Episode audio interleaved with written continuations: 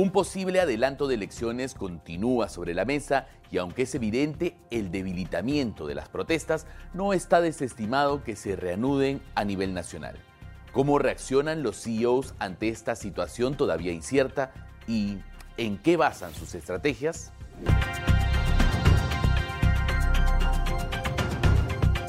Lo saluda David Reyes Zamora, director periodístico del diario Gestión, y esto es Perspectiva. La semana que pasó, Gestión e Ipsos Perú presentaron el segundo barómetro de los CEOs, una encuesta mensual que refleja las preocupaciones y prioridades de los gerentes generales de las principales empresas del Perú. ¿Qué dijeron? Para el 60% de los CEOs, la prioridad de su empresa en este 2023 es mejorar la eficiencia de los procesos y reducir los costos operativos. El 37% piensa desarrollar nuevos productos y servicios y el 32% pone el foco en asegurar la liquidez y el flujo de caja. Los CEOs avanzan con cautela a la espera de que se restablezca plenamente el orden en el país y está claro, optan por las eficiencias antes que por la contracción de sus operaciones. No está en los planes de la mayoría, por ejemplo, reducir personal, pese a que las proyecciones macroeconómicas para este año ya empezaron a corregirse a la baja, como informamos la semana pasada. Era lo esperable. La proyección de crecimiento del PBI de los analistas económicos para este 2023 pasó de 2.5% a 2%.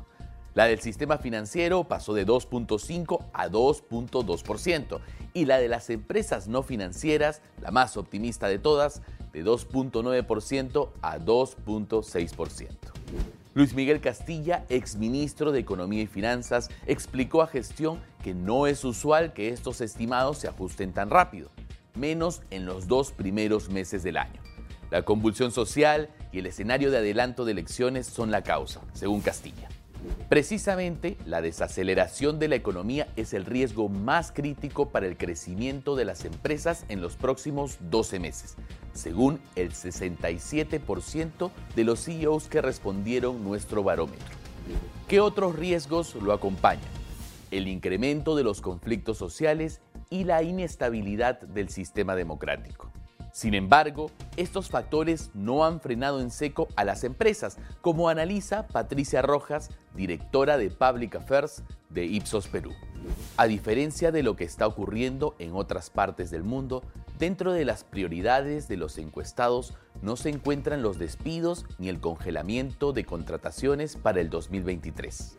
Conversamos con Cayetana Aljovín, presidenta de la Sociedad Nacional de Pesquería, sobre las contrataciones en su sector y dijo, las contrataciones se han mantenido estables y en ese camino continuamos. El sector pesquero es uno de los más resilientes y así lo demostró en la pandemia. No hay en estricto una parálisis empresarial, pero las empresas caminan con cuidado y protegen lo avanzado. Un dato esencial que arrojó el barómetro es que el 13% tiene como prioridad retener al personal clave de su empresa. ¿Qué áreas buscan potenciar? El 33% de los CEOs dijo que su empresa está derivando más recursos a las áreas comercial y de marketing.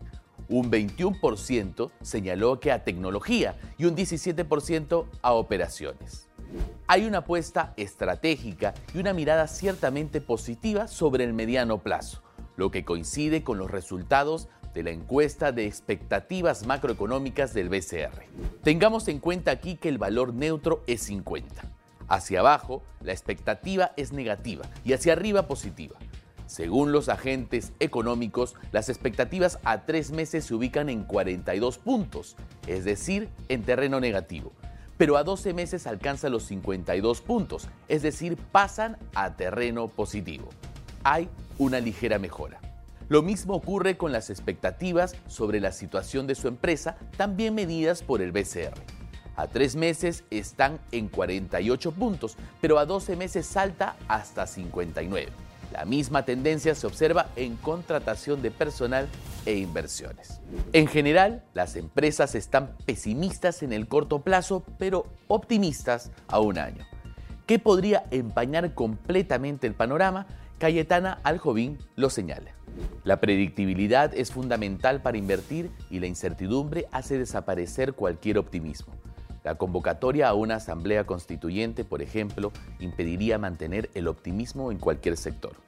Si bien nada nos asegura que no haya nuevamente una convulsión social, lo cierto es que en enero tuvimos picos de hasta 80 vías bloqueadas y al cierre de esta edición son 18 según el reporte de la Defensoría del Pueblo. La calma gradual que esperamos seguir alcanzando mejora la perspectiva de los CEOs, como hemos visto, al menos en el mediano plazo. Pero la reactivación de la inversión requiere de un mejor escenario, de estabilidad y paz y garantías plenas de seguridad para las operaciones. Esto ha sido todo por hoy. Nos reencontramos en la próxima edición de Perspectiva. Hasta la próxima.